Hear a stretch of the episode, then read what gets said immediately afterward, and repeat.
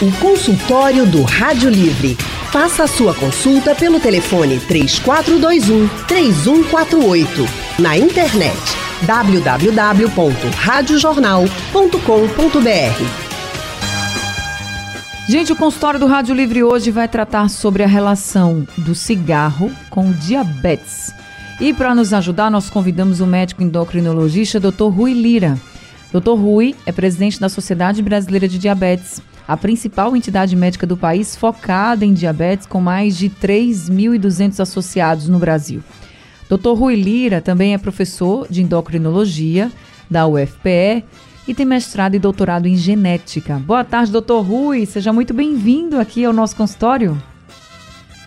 Boa tarde, Anne. Boa tarde, Marisa. Boa tarde a todos. É um enorme prazer estar com vocês, discutindo temas tão importantes, sobretudo em relação com diabetes. Prazer Estamos todo meu. Prazer todo meu poder conversar com o senhor, que admiro muito, e também com a doutora Marise, que o senhor já adiantou, nossa outra convidada, que também escuto falar muito bem. Prazer enorme poder conversar com a senhora, viu, doutora Marise? Obrigada, prazer também estar com vocês hoje. Prazer estar com o doutor Rui, querido, amado, não só pela excelência enquanto profissional, mas pelo ser humano magnífico que ele é. Então, ah, hoje vocês estão com uma entrevista de luxo com esse profissional. é verdade, essa dupla aqui é muito maravilhosa. Gente, doutora Marise também é médica endocrinologista, tá? E ela é professora na UPE, Universidade de Pernambuco, na Unicap, que é a Universidade Católica, e na Universidade Federal de Pernambuco também. Então hoje aproveitem bastante esse consultório, porque nós estamos com duas grandes referências aqui no nosso consultório hoje. Quem quiser participar, fazer perguntas, pode fazer pelo nosso WhatsApp, tá? 99147 8520 é o número do WhatsApp da Rádio Jornal para você participar aqui com a gente. Pode mandar uma mensagem de texto, pode gravar um áudio, do jeito que você quiser. É só mandar sua mensagem que você participa aqui do consultório do Rádio Livre, que hoje vai tratar sobre cigarro e diabetes, né? Essa relação. Teve um, tem um relatório que foi divulgado pela Organização Mundial da Saúde que atesta o seguinte: que parar de fumar reduz em até 40% o risco de diabetes tipo 2. Vou começar aqui com o doutor Rui. Doutor Rui, por que o cigarro aumenta o risco de diabetes? Anne, é, me permita ir um pouquinho atrás, tá? para a gente entender e tentar dar uma contextualizada. É, todos nós sabemos do malefício do cigarro. É, os estudos, a literatura é pródiga mostrando que o tabagismo se liga de forma absoluta com doença cardiovascular, com doenças pulmonares e com mortalidade precoce. É, segundo, quando você junta diabetes e, e, cigarro, e eu e Marise vamos ter a oportunidade de conversar muito aí ao longo dessa, desses 45 minutos, você tem uma bomba atômica, porque o diabético, sobretudo mal controlado, ele aumenta o risco cardiovascular, você junta com tabagismo, que potencializa o risco cardiovascular, eu não preciso nem dizer o que acontece quando você tem as duas situações.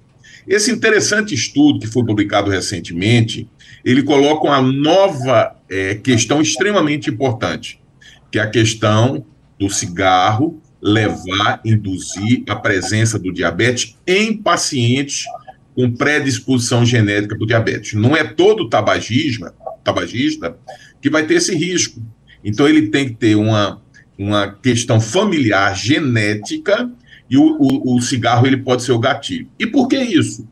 Porque o cigarro ele leva a resistência insulínica e ele leva a, a inflamação e esses dados juntos, e há quem diga, inclusive, alteração até a nível pancreático propriamente, hum. e liberação de insulina. Então, isso tudo enseja o que esse estudo observacional é verdade, mostra que o cigarro ele estabelece um risco para o desenvolvimento de diabetes e, obviamente, você deixando de fumar, você deixa de ter esse risco potencial. Agora, tão interessante o senhor falou sobre a predisposição genética. Na minha cabeça, todo mundo ia ter o mesmo risco de ter diabetes por uma questão alimentar, de maus hábitos, enfim. Mas não é bem assim, não, doutor Rui? Quem tem uma pessoa na família com diabetes vai ter muito mais risco? Sem dúvida nenhuma. Eu vou dar um exemplo a você É porque, intuitivamente, o que é que acontece? Quando a gente vê um paciente com sobrepeso e obesidade, a gente vê que 85 a 90% dos portadores, das pessoas com diabetes, que hoje a nomenclatura certa é, não seriam portadores de diabetes, são pessoas com diabetes, uhum. até para desmistificar um pouquinho essa doença, né? Então, é, 85 a 90% dos diabéticos tipo 2, que é aquele que inicia-se é, a, na idade adulta, ela se liga a sobrepeso e obesidade. Então, se pensa, não, como você diz, Ana, se você come errado, se você ganha peso, você vai desenvolver diabetes. Não é uma verdade absoluta. Eu vou dar um exemplo a você. Eu tinha uma, um paciente, assim, muito conhecido aqui em Pernambuco, que ele chegou a mais de 300 quilos. E ele não tinha diabetes. Ele era um paciente com obesidade gravíssima, mas não era diabético. Por quê? Porque ele não tinha a base genética para o desenvolvimento de diabetes. Então, a história familiar de diabetes, a família com portador, com pessoas com diabetes, aumenta definitivamente o risco para o desenvolvimento. Ah, tá aí explicado, então. É sempre bom porque a gente sempre aprende muito aqui no consultório. Agora, voltando a essa relação do cigarro, do tabagismo com o diabetes, doutora Marise, é como se os, o ato de fumar impedisse o nosso organismo de controlar os níveis de açúcar? Não, a questão é bem do que Rui falou. Existe um processo inflamatório. Hum. Esse processo inflamatório não vai tornar uma pessoa que fumou um cigarro hoje ou que começou a fumar a recente, há um ano, diabética rapidamente. Esse processo inflamatório precisa estar instalado, precisa, de, precisa haver substâncias inflamatórias sendo liberadas com uma certa frequência numa determinada intensidade, de forma que essas substâncias inflamatórias elas interfiram na produção de insulina e mais na resistência à insulina, que não quer dizer que o pâncreas não funcione, pelo contrário, quer dizer que o pâncreas produz uma insulina que não age bem, quando ela deveria achar. E alguns estudos mostram que essas substâncias inflamatórias, elas podem gerar insulite, que seria uma inflamação do parênquima pancreático, mas isso tudo está sendo elocubrado são pensamentos. O que parece mais certo é a relação inflamatória com a resistência insulínica, que parece ser o caminho que não é a curto prazo, mas que gera essa relação aumentada. E aí a gente já entende, por exemplo, né, que o cigarro vai fazer você ter diabetes, porque o doutor Rio até explicou que você precisa ter uma predisposição. Ele vai.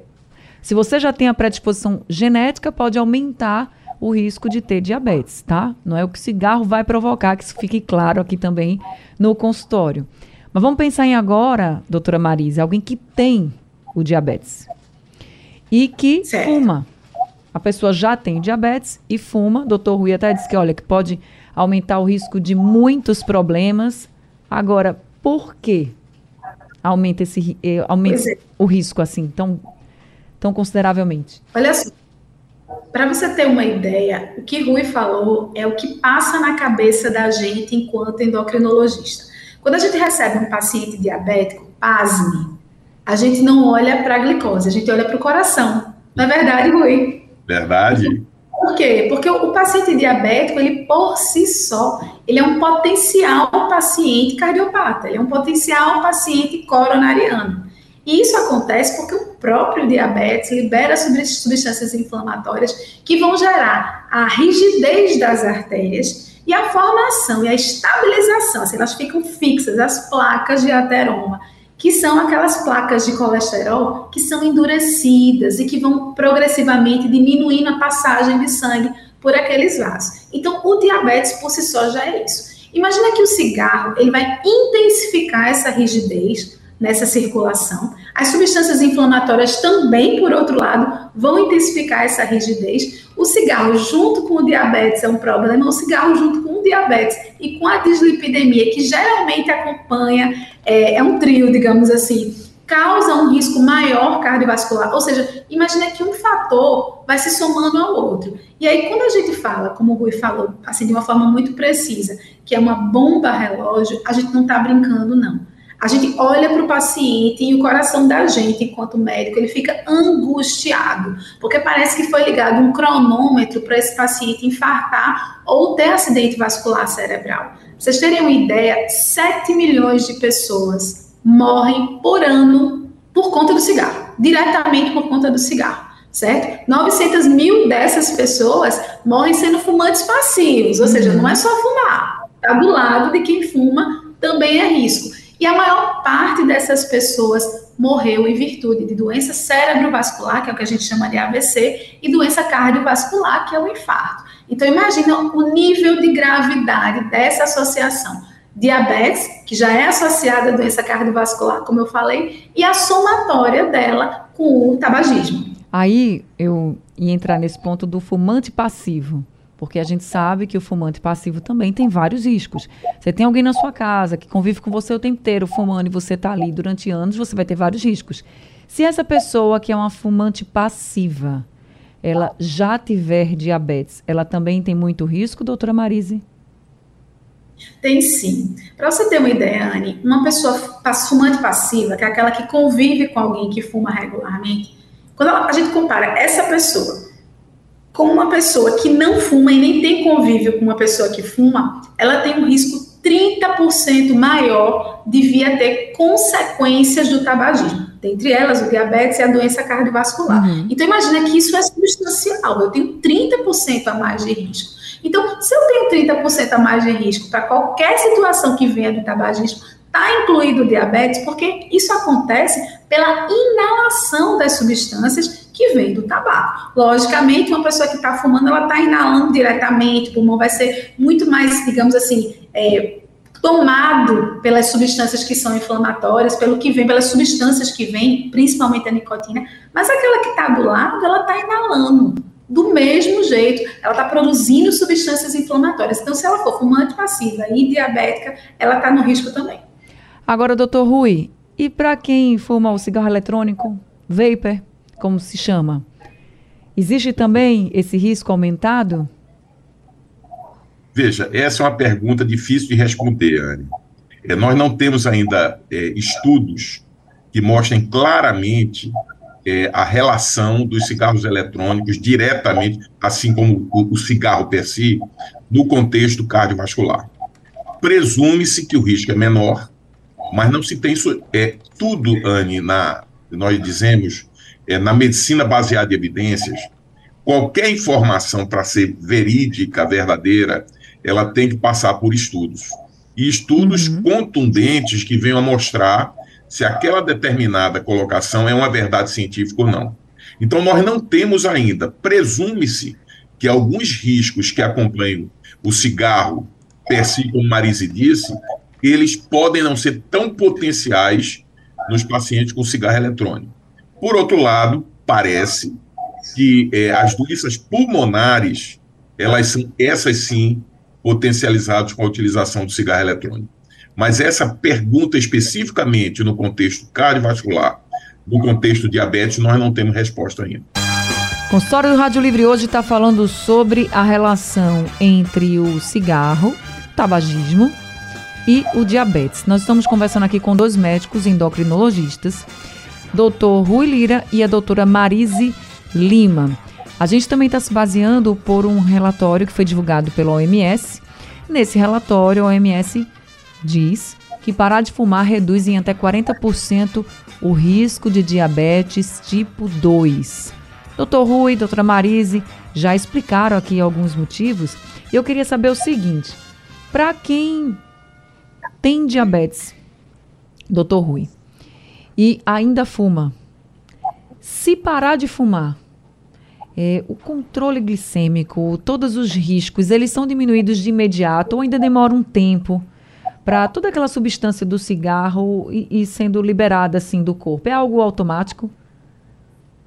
Anne, eu poderia lhe dizer que reduzir alguma coisa reduz, mas não é de imediato, tá certo? Lembrem que o tabagista, ele tem anos a fio, estabelecendo, como Marise disse, a inflamação, ele estabelecendo a perspectiva de resistência insulínica, ele é, é, levando a perspectiva de agressão também no pâncreas, então, é, o que a gente espera com o tempo é que vá se, é, isso vá reduzindo efetivamente, mas não é de imediato. Por exemplo, o, a parada do tabagismo ela precisa de anos a fio para que você tenha é, deletado, vamos usar o jargão da internet, deletado o risco cardiovascular. São muitos e muitos anos que você precisa para você tirar isso do teu contexto, assim como do câncer também de pulmão. Então, eu diria, o primeiro passo é parar de imediato. É uhum. o que a gente diz, né, Marisa, para os nossos pacientes, é pare ontem, não espere nem para amanhã, pare ontem porque você diminui o seu risco. Só que essa diminuição, ela aumenta na medida que passa o tempo. Além dos problemas cardiovasculares que a gente está trazendo aqui, por exemplo, para quem já tem diabetes e fuma, então tem também um aumento do risco de problemas cardiovasculares que o doutor Rui estava falando e a doutora Marise também.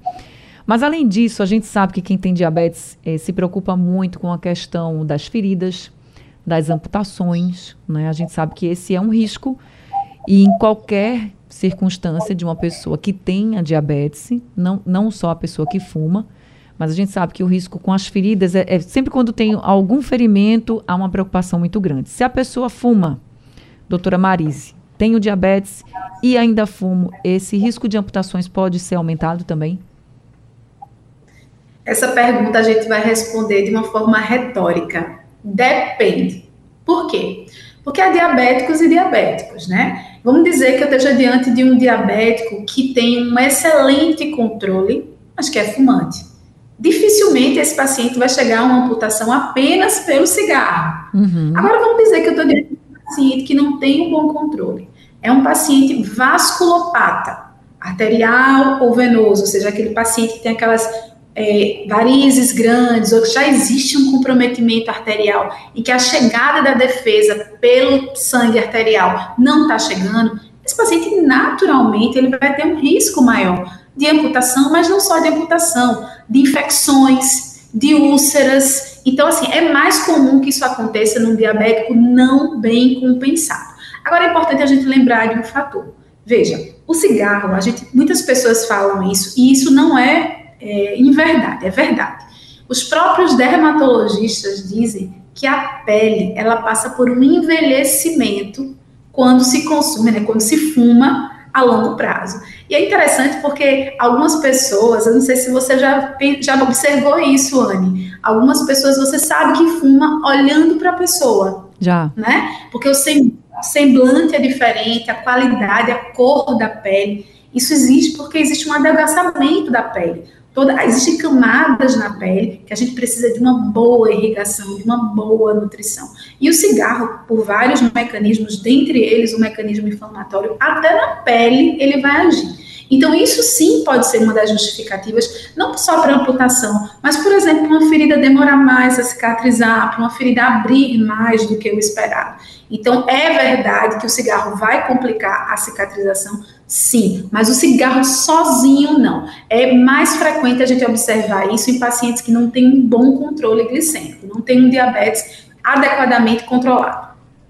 Então tá aí para todo mundo. É importante, gente, a gente falar sobre isso, porque e não pensem assim, olha, minha meu diabetes está controlado, então tá tudo certo, eu posso fazer o que eu quiser. Não é assim não, tá? Porque a gente está falando de, a gente falou aqui da cicatrização, mas os médicos já falaram, por exemplo, dos riscos cardiovasculares. É importante que as pessoas que têm diabetes, elas se cuidem, controlem esse diabetes, não não não se descuidem de jeito nenhum, porque basta um descuido ou outro e você já tem um aumento muito grande da glicose e pode ter um descontrole muito grande, e a gente sabe que é perigoso. Mas quando a gente junta isso ao tabagismo, aí, como os médicos colocaram aqui, pode ser realmente uma bomba relógio. Então a gente precisa se cuidar. Temos ouvintes participando, não param de chegar aqui mensagens no WhatsApp. Braulio mandou um áudio. Então vamos ouvir o que, que Braulio pergunta. Boa tarde, Anne Barreto. Aqui quem fala é Braulio, do bairro de Fundão. Eu sei que o assunto é sobre o cigarro com diabetes. Mas a bebida também, ela influi nessa questão do assunto de hoje. Boa tarde, doutores. Boa tarde, Anne Barreto. Obrigado. Obrigada, Braulio. Acho que o Braulio quer saber, doutor Rui, é a relação de bebida alcoólica com diabetes. Também aumenta algum risco de alguma complicação? Veja, eu diria o seguinte: é, a bebida alcoólica, ela sendo utilizada com parcimônia, primeiro, e se escolhendo os, os o, o, tipo de bebida alcoólica que não tenha muito carboidrato, segundo, você expõe menos a risco de elevação glicêmica, ok? Então, por exemplo, o que é que eu recomendo para meus pacientes diabéticos? usar com parcimônia as bebidas destiladas, tipo uísque, o gin, desde que seja utilizado com tônica zero, uhum. é, a vodka, desde que utilizada com, por exemplo, Fanta Zero. Então, você fazendo isso e utilizando uma quantidade pequena, você não expõe o paciente a elevação glicêmica importante. Uma outra coisa importantíssima, Anne, Anne, é que os pacientes, quando bebem à noite, sobretudo aqueles que utilizam insulinoterapia, sempre se alimentar antes de deitar. Por quê? Porque o álcool ele bloqueia a produção hepática de glicose que mantém a glicemia durante a madrugada. Então, se a pessoa bebe numa quantidade razoável e não lancha à noite, ela vai acordar com hipoglicemia. E muitas vezes hipoglicemia grave, hipoglicemia séria. Isso também é muito perigoso, né, doutor Rui? Não, sem dúvida, sem dúvida. Por isso que eu digo sempre, e nós na Sociedade Brasileira de Diabetes, nós temos o cuidado de ver a pessoa com diabetes com muito carinho. Isso passa por uma devida orientação, e eu, quando digo a devida orientação, não é só no consultório médico, onde todos nós, né, Marise, uhum. nós temos a oportunidade de esclarecer, de orientar os nossos pacientes, mas também com programas como o seu, Anne, em que a gente tem a oportunidade de chegar numa gama enorme de pacientes e, a partir de então, a gente levar uma utilidade pública para eles e orientando. Então, não esqueçam, se for utilizar bebida alcoólica, não deixe de fazer um lanche antes de deitar. Tá explicado então. Agora, é, a gente tem o Edmilson também que mandou um áudio. Vamos ouvir o que, é que o Edmilson pergunta. Boa tarde, Anne Barreto. Aqui é Edmilson Porfiro, aqui do bairro de Coqueiral.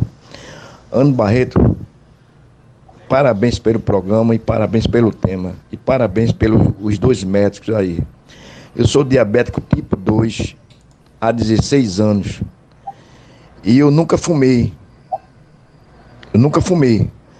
E gostaria de saber do, dos senhores médicos, honrosos médicos, é, como se deve reduzir 60% de quem não fuma. Porque eu, eu tomo minha medicação completa, insulina, ugrifase, estou bem clinicamente. Eu queria saber dos médicos sobre esse estudo para quem não fuma, para reduzir 60%. Entendeu? A, a única coisa que, que o diabetes tipo 2 me, ofendeu foi eu ter conduzido líquido na retina. E eu estou sofrendo por conta disso aí. Muito obrigado. Parabéns aos médicos, parabéns a você.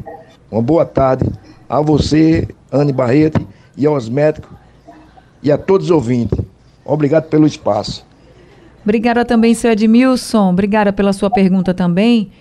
Então, doutora Marise, ele não fuma, mas é pelo que ele disse pra gente, ele está fazendo tudo direitinho, está tomando a medicação, insulina, mas não está conseguindo reduzir aí muito, eu acho que os índices glicêmicos dele, pelo que eu entendi, e quer saber como é que ele pode fazer. O que, que a senhora pode dizer para o Edmilson? Olha só, o fato dele não fumar já me deixa bem feliz, porque ele tira é, muito grande percentual de chance dele vir a ter uma complicação cardiovascular e cerebrovascular. Então, para isso, ele está super de parabéns. Mas não exclui dele a necessidade de manter um controle de glicêmico apropriado. Um paciente diabético tipo 2 que já faz uso de insulina, a gente já entende que esse diabetes ele não é do dia para a noite, ele já tem anos de diabetes provavelmente. E para a necessidade do uso da insulina é porque provavelmente o diabetes progrediu de uma forma ruim, digamos assim, em que o controle com as medicações orais já não é possível. A necessidade de insulinizar é porque a insulina é mais forte ela é mais eficaz, ela vai ajudar a controlar mais a glicose desse paciente. Outro ponto na história dele, que também me sugere que o diabetes dele já evoluiu de certa forma negativamente, é o fato dele ter uma complicação na retina, como ele mesmo uhum. falou. Mas olha, Wilson, nunca é tarde para se cuidar. Muito provavelmente se você controlar melhor esse diabetes, se você frequentar o seu médico especialista E nesse caso, né, Rui, um, um, paciente que já usa insulina, a gente recomenda que faça o acompanhamento de fato com um médico endocrinologista, porque a gente tem mais habilidade em lidar com a insulina, não desmerecendo o trabalho dos outros colegas, mas a gente tem mais habilidade e mais propriedade, a gente tem mais experiência também. Então é importante que ele esteja colado lá com um especialista para controlar esse diabetes, não controlar para deixar a glicose baixa demais, mas para deixar dentro de um alvo. Hoje a gente diz que o nível de glicose que é apropriado para a maior parte do dia é que o paciente fique entre 70 e 180 miligramas. Então, se ele está monitorando a glicose dele e a maior parte do dia dele ele está caindo dentro dessa faixa, então muito provavelmente ele deve estar tá com hemoglobina glicada melhor e naturalmente com menos risco de complicações. Doutor Rui, quando chega um paciente que fuma e tem diabetes, ou até mesmo não tem diabetes, mas já está ali numa, vamos dizer assim, numa situação de alerta. É difícil convencê-lo que o tabagismo faz muito mal e que ele vai precisar sair desse tabagismo, desse ato de fumar? Anne, é, eu sempre digo que é, a parte talvez mais importante de uma consulta é tentar convencer o paciente de uma verdade científica. A verdade científica é que nem sempre é fácil de você digerir. Vou dar um exemplo para depois chegar no cigarro. Você chega um paciente que não está sentindo absolutamente nada, tá certo? É um diabético que apenas e tão somente está notando que está urinando um pouco mais, não sente absolutamente nada, e você recomenda a ele uma orientação alimentar para ele perder peso, ele, se for hipertenso, tirar o sal. Se ele for dilipidêmico, diminuir a gordura saturada, tirar a gordura da alimentação.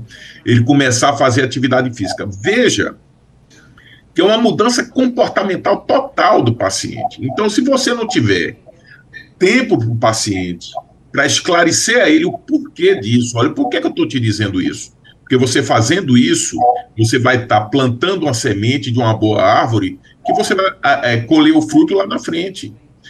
Voltando para o cigarro, eu acho que é, de novo, esclarecimento.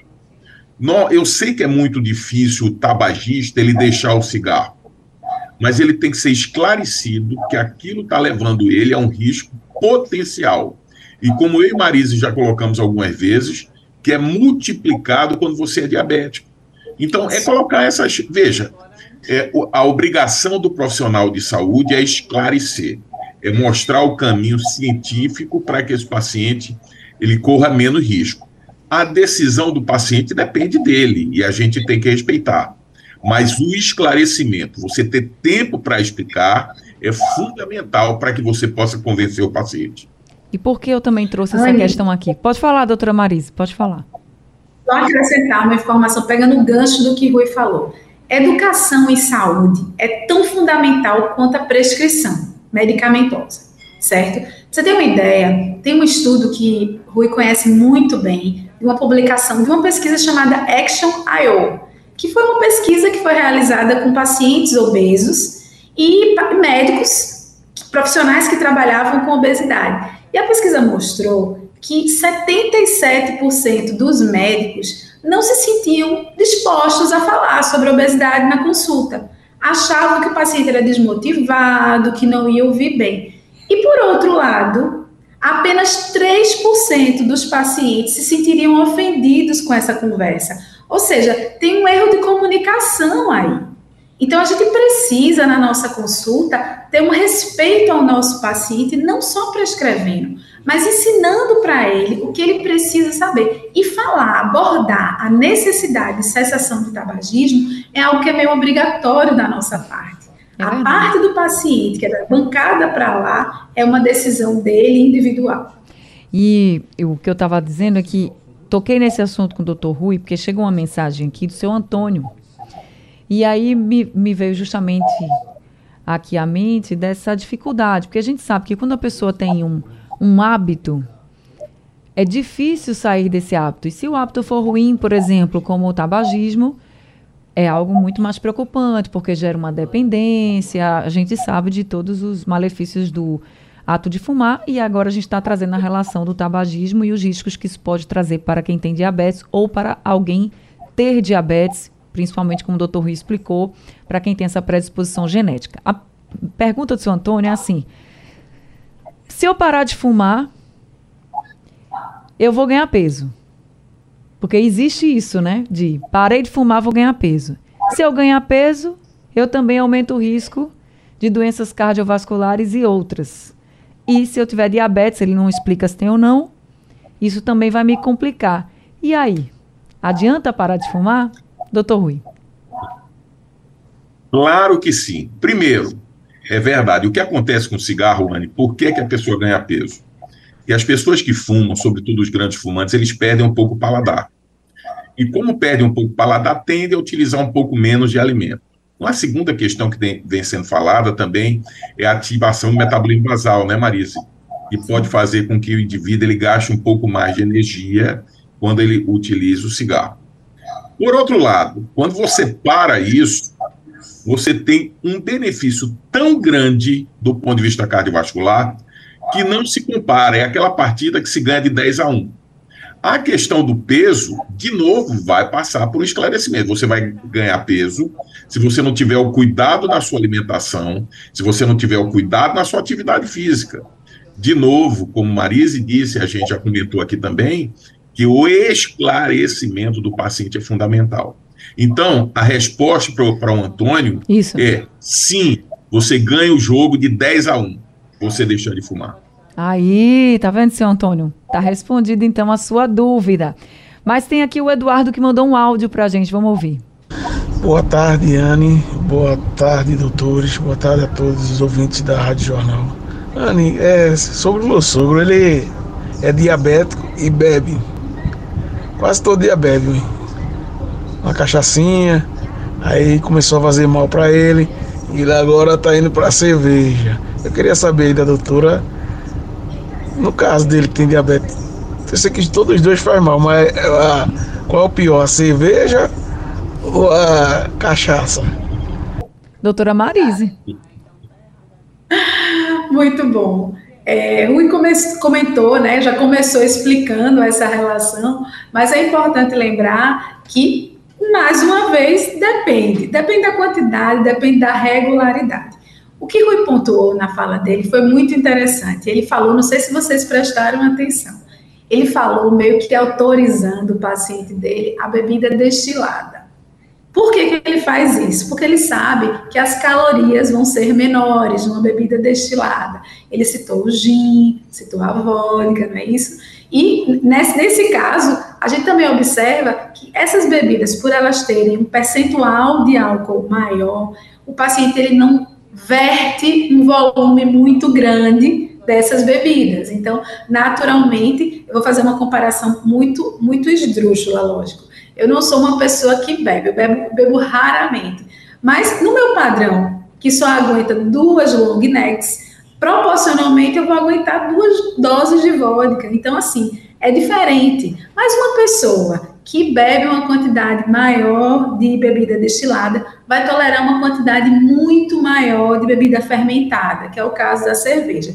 Então a cerveja ela não tem só um teor de álcool que é calórico e que tem, interfere na nossa glicose, mas ele também tem pela própria composição dela é, substâncias que são calóricas e que contêm açúcar. Então parece que a troca dele da cachaçinha pela cerveja foi seis por meia dúzia, com risco ainda de vir mais calorias nesse bolo. Eu acho o seguinte, que quem tem diabetes deve realmente é, ter muito cuidado e todos os pontos levar, todos os pontos para o médico endocrinologista. Porque veja quantas perguntas chegaram aqui. A gente falando sobre a relação entre o tabagismo e o diabetes. Mas a gente entrou aqui na relação do álcool com o diabetes também. Então, assim, levem todas essas questões. Digam, olha, eu gosto de tomar minha cachaça, minha cerveja, eu fumo, porque o médico ele vai te avaliar por completo. E vai dizer assim, dá para você seguir por aqui? Eu disse, ó, oh, não dá. No seu caso, não dá, é melhor não. E com relação ao ato de fumar, os dois endocrinologistas que estão com a gente hoje já nos disseram que é melhor parar de fumar, porque não tem algo muito garantido aí de um. Não é só um cigarrinho. Esse ato de fumar ele é muito perigoso mesmo, traz muito, muitos malefícios para o nosso corpo em relação a várias doenças e com relação ao diabetes. Para quem tem, aumenta risco de várias complicações e para quem não tem, mas tem uma predisposição genética, aumenta o risco de você ter diabetes tipo 2. Então o consultório está encerrando agora, mas acho que hoje foi uma tarde de muito aprendizado. Pode falar, doutor Rui. Anne, eu queria fazer dois convites aos ah, colegas médicos que nos assistem. Nós vamos ter de 15 e 16 de março, Marisa vai estar lá conosco, um evento que nós, é, nós da Universidade Federal de Pernambuco, do Hospital das Clínicas, da disciplina de endócrino, estamos fazendo chamado Hot Topics em endocrinologia, que vai ser no Marotel para médicos. Uhum. E o segundo convite é um evento da Sociedade Brasileira de Diabetes, que ocorrerá do dia 1 a 3 de maio, em Fortaleza, chamado Fórum de Atualização e Inovação em Diabetes. Então, nesse evento, são os profissionais da saúde ligados ao diabetes. Então, eu queria deixar, aproveitar o teu programa para fazer o convite aos colegas para participar desses dois eventos. E a todos os profissionais médicos, profissionais da saúde que estão nos ouvindo, aproveitem, né? Vai ser de muito conhecimento aí esses dois eventos. Doutor Rui, muito obrigada por esse consultório, viu? Prazer enorme, estou sempre à sua disposição, Anne. Parabéns pelo seu programa. A gente também, sempre de portas abertas. Doutora Marise, também foi um prazer enorme poder conversar com a senhora. Obrigada. Eu que agradeço, agradeço a oportunidade de estar aqui falando, mas principalmente a temática tão relevante que você está educando as pessoas que estão assistindo a gente. Muito bom. Ai, que bom. Obrigada também. Obrigada, doutores. Sejam sempre muito bem-vindos. Obrigada aos nossos ouvintes que participaram aqui com a gente também, enriquecendo ainda mais o consultório do Rádio Livre. O consultório do Rádio Livre chegando ao fim por hoje. O Rádio Livre também. A produção foi de Gabriela Bento, trabalhos técnicos de Big Alves, Elivelton Henrique, Sandro Garrido e João Alves. No apoio, Valmelo. A coordenação de jornalismo é de Vitor Tavares e a direção é de Mônica Carvalho. Sugestão ou comentário sobre o programa que você acaba de ouvir, envie para o nosso WhatsApp 99147 8520.